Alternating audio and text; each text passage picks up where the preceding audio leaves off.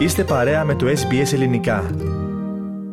Η Ελλάδα φέρεται αποφασισμένη να θέσει βέτο στην ευρωπαϊκή πορεία της Αλβανίας εξαιτίας της υπόθεσης του εκλεγμένου ομογενούς ε, δημάρχου Χιμάρας Φρέντι Μπελέρη.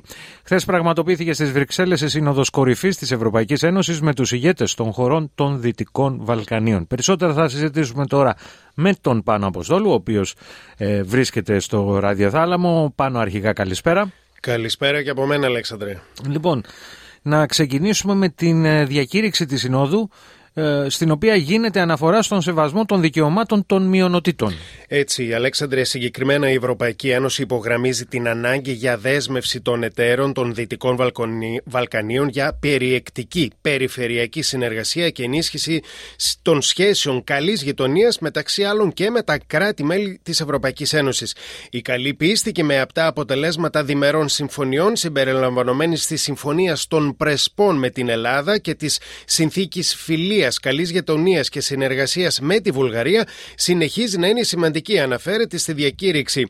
Η Ευρωπαϊκή Ένωση καλεί τους εταίρους να εγγυηθούν τα δικαιώματα και την ίση μεταχείριση των ατόμων που ανήκουν σε μειονότητες, αναφέρεται επίσης.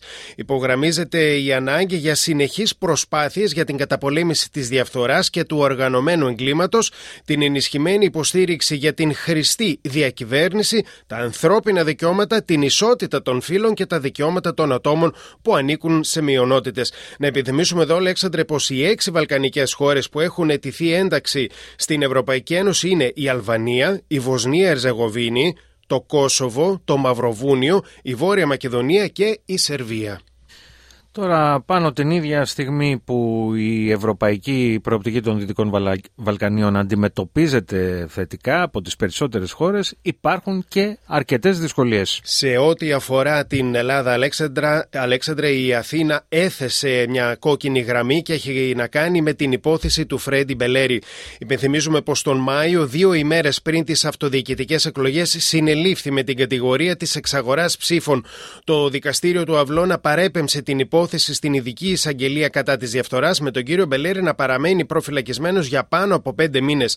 Έτσι, η Ελλάδα ξεκαθάρισε πω για να προχωρήσει η ενταξιακή πορεία της Αλβανίας στην Ευρωπαϊκή Ένωση θα χρειαστεί να υπάρξει πρόοδος στο θέμα του, του εκλεγμένου Δημάρχου Χιμάρας. Την πάγια θέση της Ελλάδας ότι το θέμα ανάληψης καθηκόντων από τον Φρέντι Μπελέρη και το δικαίωμά του σε μια δίκαια δίκη δεν αποτελεί διμερές ζήτημα Ελλάδα-Αλβανία, αλλά θέμα σεβασμού του κράτους δικαίου που αποτελεί την κορονίδα της ενταξιακή διαδικασίας, επανέλαβε ο Έλληνας Πρωθυπουργός, ο Κυριάκος Μητσοτάκης, στην ε, Σύνοδο που βρέθηκε στις Βρυξέλλες. Επανέλαβε την ειλικρινή διάθεση της χώρας μας, της Ελλάδας, να επιληθεί αυτό το ζήτημα, υπογραμμίζοντας ότι η Ελλάδα ε, υπήρξε και παραμένει από τους προτεργάτε της ενταξιακή προοπτικής των Δυτικών Βαλκανίων. Από την άλλη, Αλέξανδρε, λίγη ώρα αργότερα, ο Γερμανός καγκελάριος Όλαφ Σόλτς δήλωσε πως όταν μια χώρα έχει προχωρήσει σε εκτεταμένες μεταρρυθμίσεις, όπως παραδείγματο χάρη στην περίπτωση της Αλβανίας, πρέπει αυτό να αναγνωρίζεται. Διαφορετικά υπάρχει ο κίνδυνος για εκτεταμένες συνέπειες.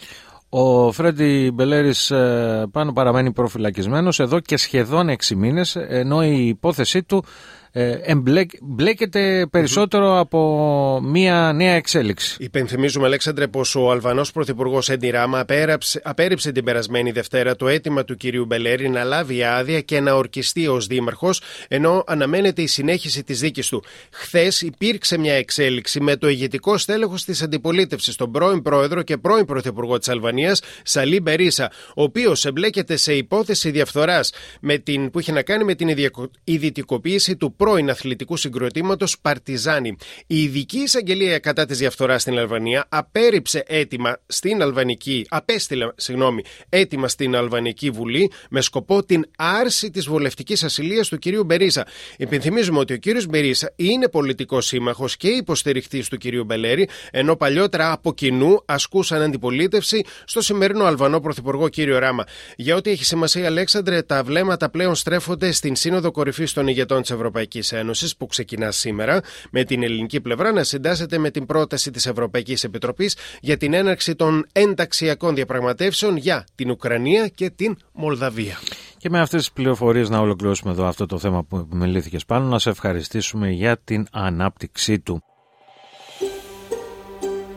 Θέλετε να ακούσετε περισσότερες ιστορίες σαν και αυτήν; Ακούστε στο Apple Podcast, στο Google Podcast, στο Spotify ή οπουδήποτε ακούτε podcast.